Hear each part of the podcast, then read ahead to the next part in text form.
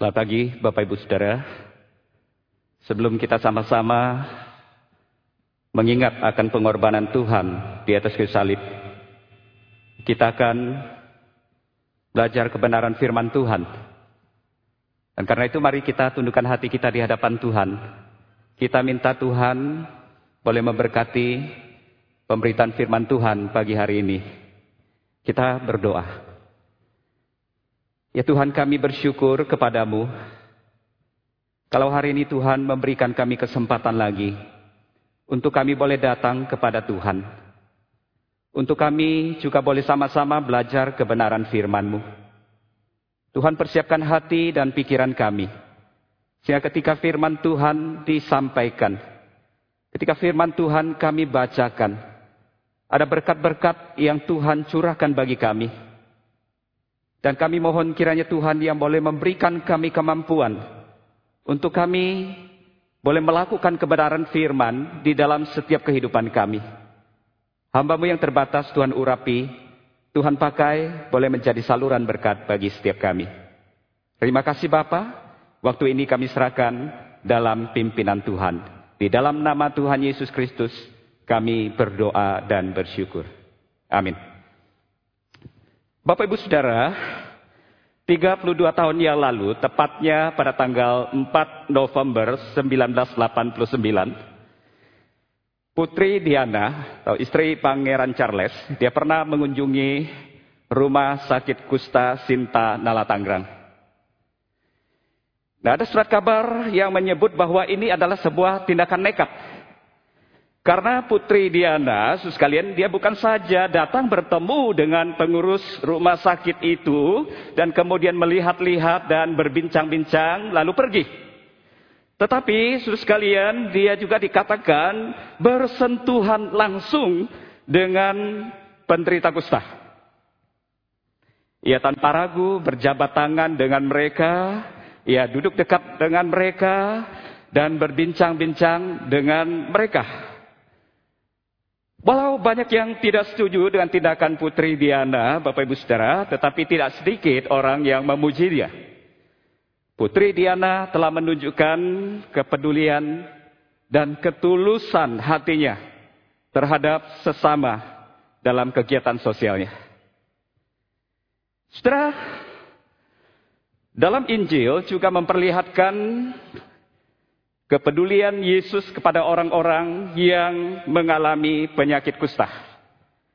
Ada dua kisah tentang Yesus menyembuhkan orang yang sakit kusta. Yang pertama, yaitu kisah tentang seorang kusta yang di tengah keramaian, dia berjuang untuk mendapatkan Yesus. Dan setelah dia mendapatkan Yesus, dia tersungkur di kaki Yesus, dia memohon kepada Yesus untuk mentahirkannya. Ia percaya penuh akan kuasa Yesus yang dapat menyembuhkannya. Dan Yesus pun mengulurkan tangan, menjamahnya, lalu menyembuhkannya. Kisah ini dicatat dalam Injil Matius pasal yang ke-8 ayat 1 sampai 4, Markus 1 ayat 40 sampai 45 dan Lukas pasal 5 ayat 12 sampai 16. Kisah yang kedua yaitu tentang 10 orang kusta yang disembuhkan. Nah, kisah ini hanya dicatat di dalam Injil Lukas. Bagaimana kisahnya? Bapak Ibu Saudara, saya akan bacakan bagi kita sekalian. Lukas pasal yang ke-17 ayat 11 sampai ayat yang ke-19. Demikian bunyi firman Tuhan. Dalam perjalanannya ke Yerusalem, Yesus menyusur perbatasan Samaria dan Galilea. Ketika ia masuki suatu desa, datanglah sepuluh orang kusta menemui dia.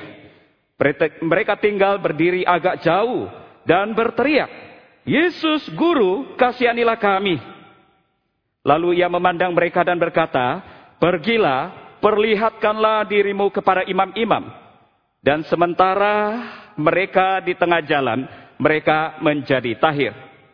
Seorang dari mereka ketika melihat bahwa ia telah sembuh, kembali sambil memuliakan Allah dengan suara nyaring.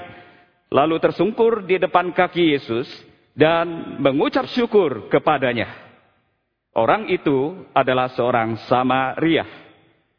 Lalu Yesus berkata, bukankah ke sepuluh orang tadi semuanya telah menjadi tahir? Di manakah yang sembilan orang itu? Tidak adakah di antara mereka yang kembali untuk memuliakan Allah selain daripada orang asing ini? Lalu ia berkata kepada orang itu, Berdirilah dan pergilah, imanmu telah menyelamatkan engkau. Bapak ibu saudara, dikisahkan oleh Lukas bahwa Yesus dalam perjalanannya ke Yerusalem, ia melewati daerah perbatasan Samaria dan Galilea. Kalau kita melihat di peta, Bapak Ibu Saudara, pada zaman Yesus Israel itu dibagi menjadi tiga, yaitu Galilea, Samaria, dan Yudea. Ada yang mengatakan demikian, Saudara. Galilea adalah daerah yang sangat sekuler karena sangat dipengaruhi oleh budaya Helenistik. Sedangkan Samaria menurut orang Yahudi itu sangat dipengaruhi oleh penyembahan berhala. Karena di sana banyak kawin campur terjadi dan banyak orang non-Yahudi yang dengan penyembahan berhalanya. Nah, sedangkan Yudea dikatakan ini adalah tempat para imam tempat penyembahan kepada Tuhan. Jadi Bapak Ibu Saudara, Galilea dianggap sekuler, Samaria dianggap sangat kafir, dan Yudea dianggap tempat yang paling suci. Karena di situ tempat penyembahan kepada Tuhan. Nah, Lukas mengatakan, Yesus dia menyusur daerah perbatasan Samaria dan Galilea. Di sanalah dia bertemu dengan sepuluh orang kusta itu. Surah tidak biasa memang kalau orang Yahudi pergi ke kota suci, ke Yerusalem, melintasi daerah itu. Karena mereka tidak ingin tercemar ketika memasuki kota suci. Tetapi kita melihat di sini Lukas mengatakan bahwa Yesus lewat tempat tersebut. Kenapa saudara? Karena Yesus dia punya misi khusus. Yaitu dia ingin bertemu dan menyelamatkan orang-orang yang dikucirkan, yang disingkirkan, dan menyelamatkan orang-orang yang di luar Yahudi. Maka kita melihat di ayat yang ke-12 sampai 13, saat Yesus memasuki satu desa, dikatakan datanglah sepuluh orang kusta menemui dia. Mereka berdiri agak jauh, dan mereka berteriak, Yesus guru kasihanilah kami. Surah mereka, kenapa mereka berdiri agak jauh dan berteriak? Demikian. Karena memang dalam hukum adatnya orang Yahudi, Bapak Ibu Saudara, seorang yang kena kusta, dia tidak boleh berdiri dekat-dekat dengan orang yang tidak kena kusta. Bahkan dikatakan dia harus berdiri melihat arah angin, jangan sampai kenajisannya itu dibawa angin dan mengenai orang lain. Sehingga orang lain itu menjadi najis.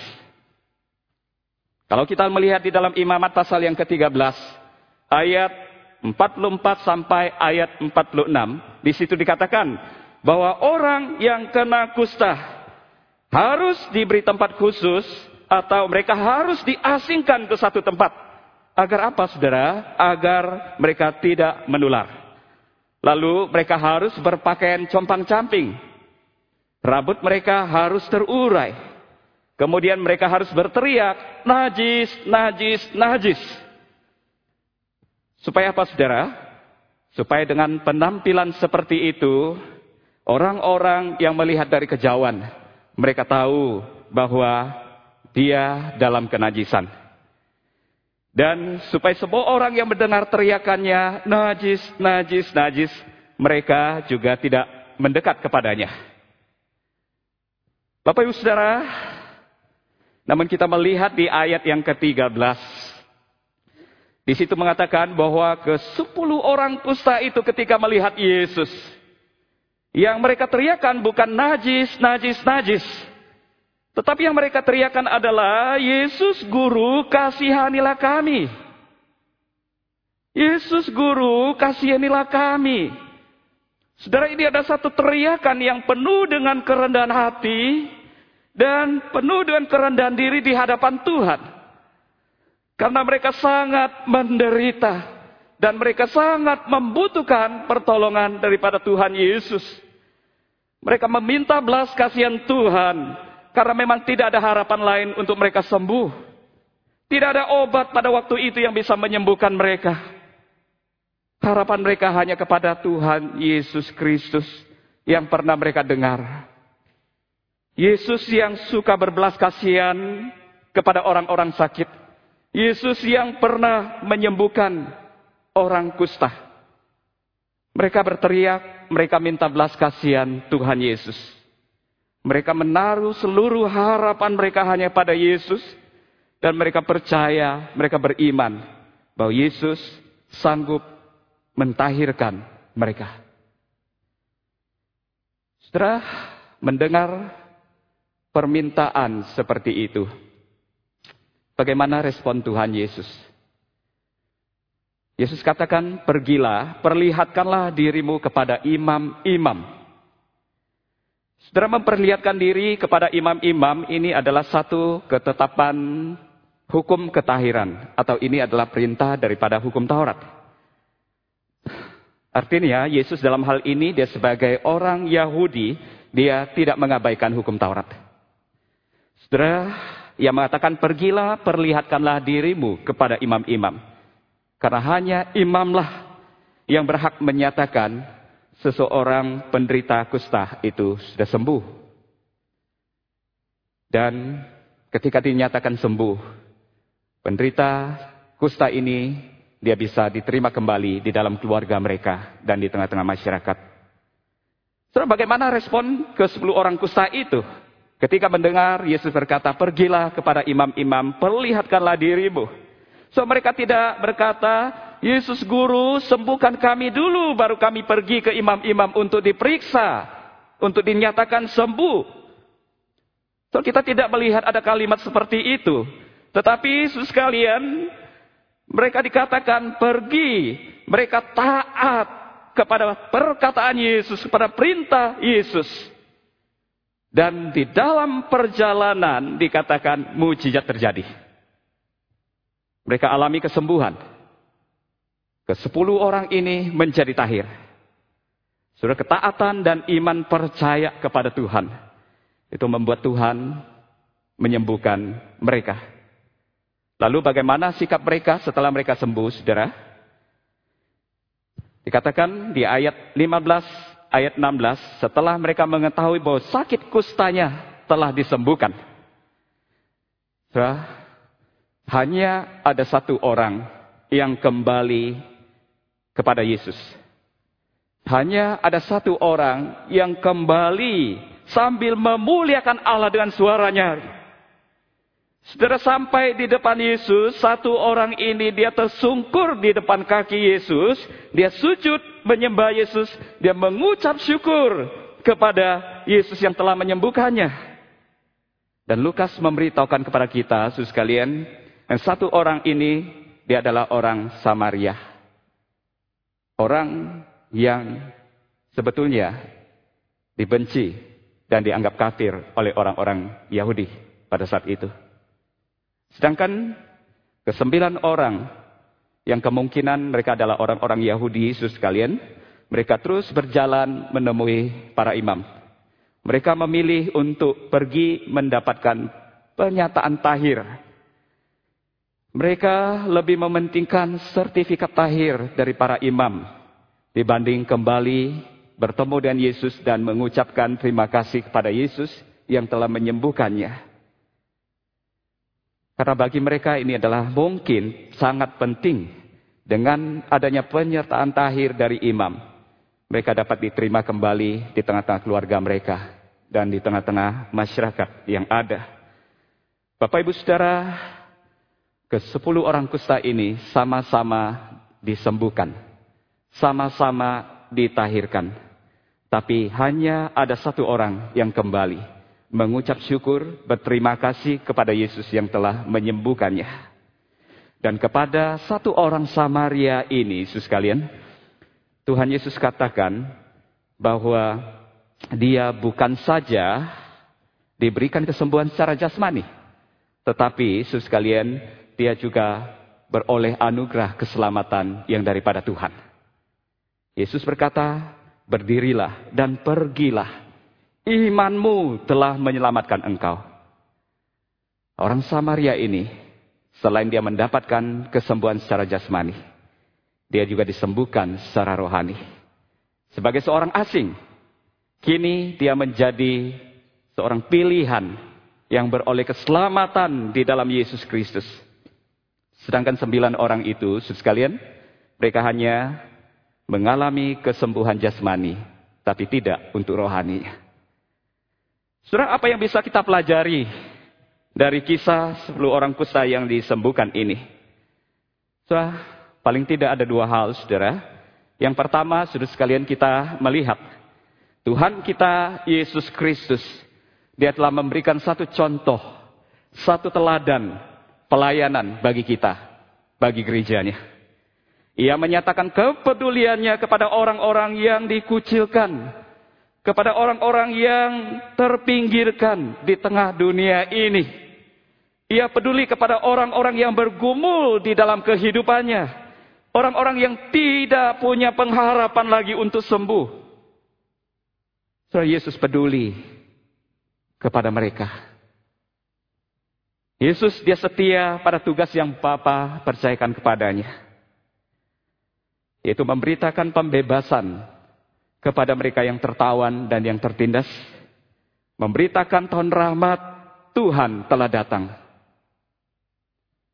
Saudara, karena itu kita melihat, saudara sekalian, di dalam pelayanan Tuhan Yesus.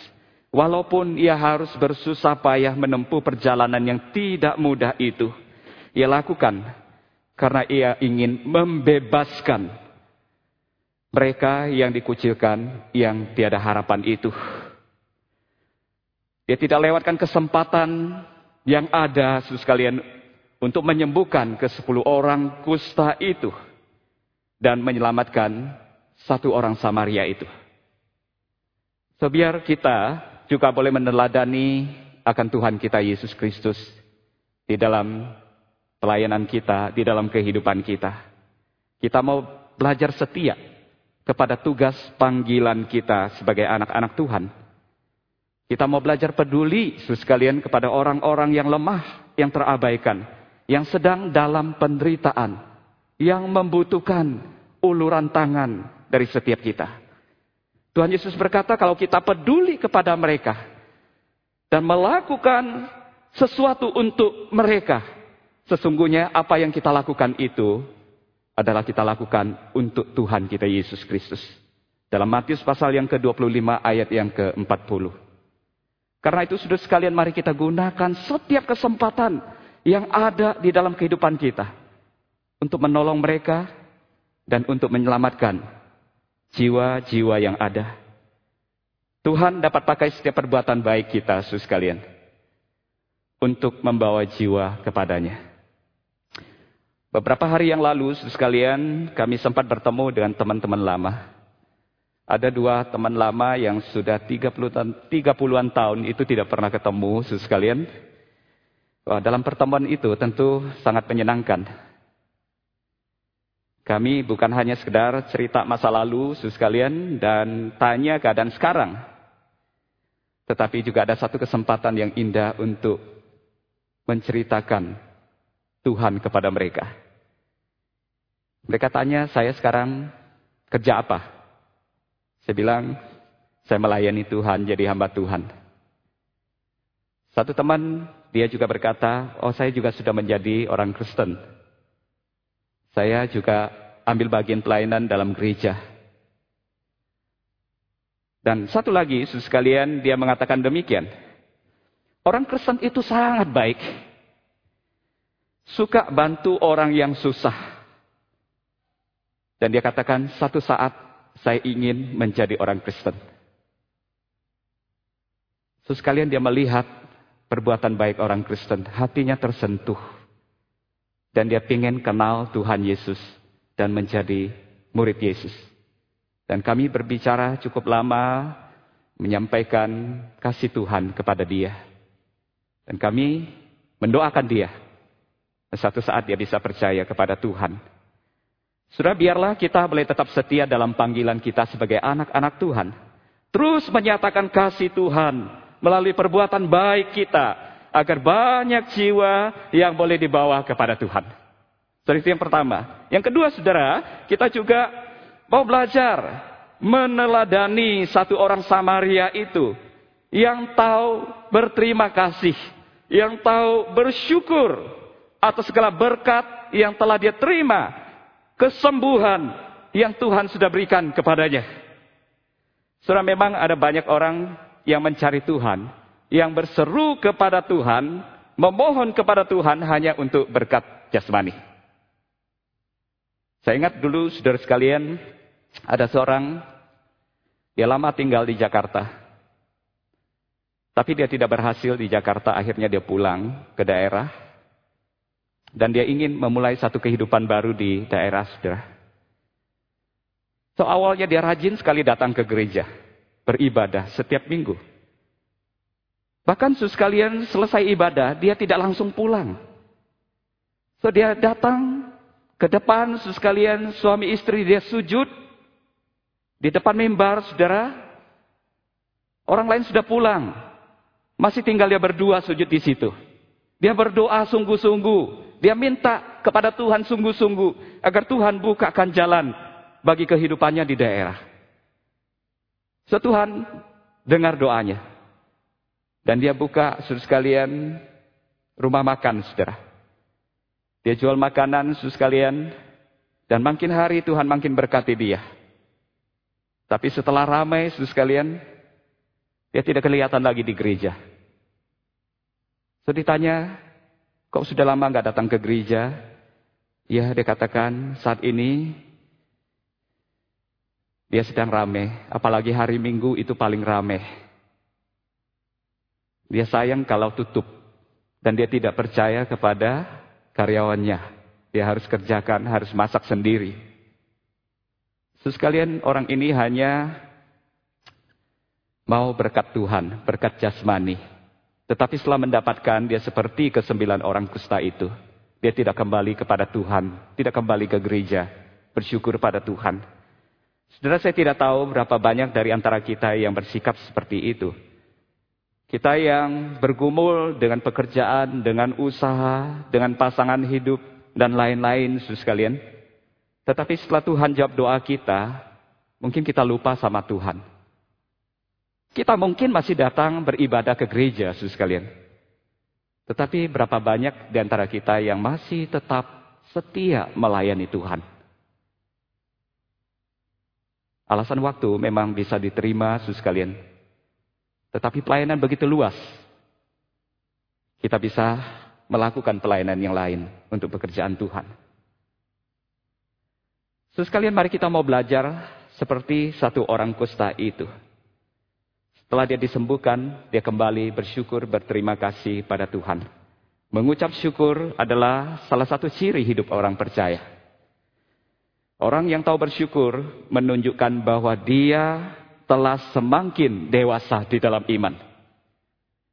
Dan sebetulnya sekalian kita mengucap syukur bukan hanya karena kita mendapatkan berkat jasmani dari Tuhan. Doa kita dijawab oleh Tuhan. Kita mengalami kesembuhan daripada Tuhan. Tetapi sebetulnya yang paling mendasar adalah karena kita sudah mendapatkan anugerah keselamatan di dalam Yesus Kristus. Karena kita telah dipilih. Bahkan dikatakan sebelum dunia dijadikan. Kita telah dipilih. Kita diberi anugerah khusus. Yaitu keselamatan. Di dalam Yesus Kristus. Melalui kematian dan kebangkitannya. Yang sebentar kita akan peringati bersama dalam perjamuan kudus. Saudara, anugerah keselamatan adalah alasan yang paling mendasar untuk kita mengucap syukur kepadanya. Dan kalau kita menyadari akan hal ini, maka tidak peduli hidup kita susah atau senang, sehat atau sakit, kita tetap bisa bersyukur kepada Tuhan.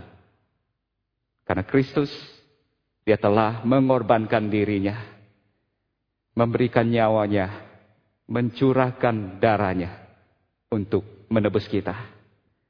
Ada banyak cara, suruh sekalian, untuk kita bersyukur kepada Tuhan. Mungkin kita datang beribadah, mungkin kita memuji Tuhan, kita memberikan persembahan dengan tulus hati, kita melayani, kita berbuat baik, berbagi dengan orang-orang yang membutuhkan seperti jemaat mula-mula yang dicatat dalam kisah Rasul pasal 2 ayat 41 sampai 47. So, mari kita lakukan itu di dalam kehidupan kita. Gereja kita saat ini sedang akan mengadakan aksi bantuan sosial. Saudara, mari kita sama-sama gunakan kesempatan yang ada ini untuk kita ambil bagian, kita menyatakan syukur kita kepada Tuhan yang telah menyelamatkan kita, yang telah melimpahkan segala berkatnya pada kita. Dan kita mau ambil bagian untuk menyatakan kasih Tuhan itu dalam aksi sosial yang akan diadakan oleh gereja kita. Kiranya Tuhan memberkati kita, sus sekalian, di dalam kita menjalani hidup kita sebagai orang-orang percaya. Kita sama-sama menjadi orang yang tahu berterima kasih, yang tahu bersyukur kepada Tuhan. Mari kita tundukkan hati kita di hadapan Tuhan. Ya Tuhan kami bersyukur untuk firman yang boleh kami renungkan bersama.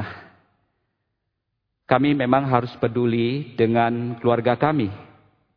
Dengan saudara-saudara kami. Dengan teman atau sahabat kami.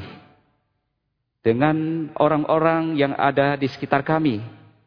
Orang yang baik dengan kami. Kami harus peduli dengan mereka.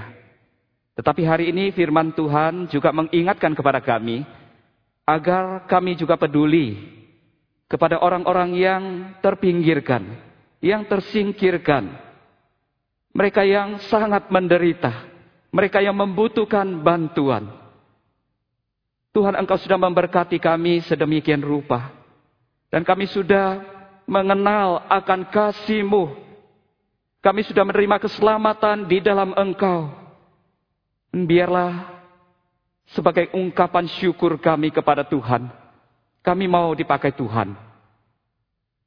Menjadi perpanjangan tangan Tuhan. Untuk menjangkau mereka yang tersisihkan. Untuk membantu mereka yang di dalam penderitaan. Supaya mereka boleh mengenal kasih Tuhan. Dan mereka boleh percaya kepada Tuhan. Diselamatkan oleh Tuhan. Tuhan kami serahkan setiap diri kami dalam tangan kasih Tuhan. Tuhan berkatilah, mampukan kami melakukan kebenaran firman-Mu di dalam hidup kami. Di dalam nama Tuhan Yesus Kristus, kami berdoa dan kami mengucap syukur. Amin.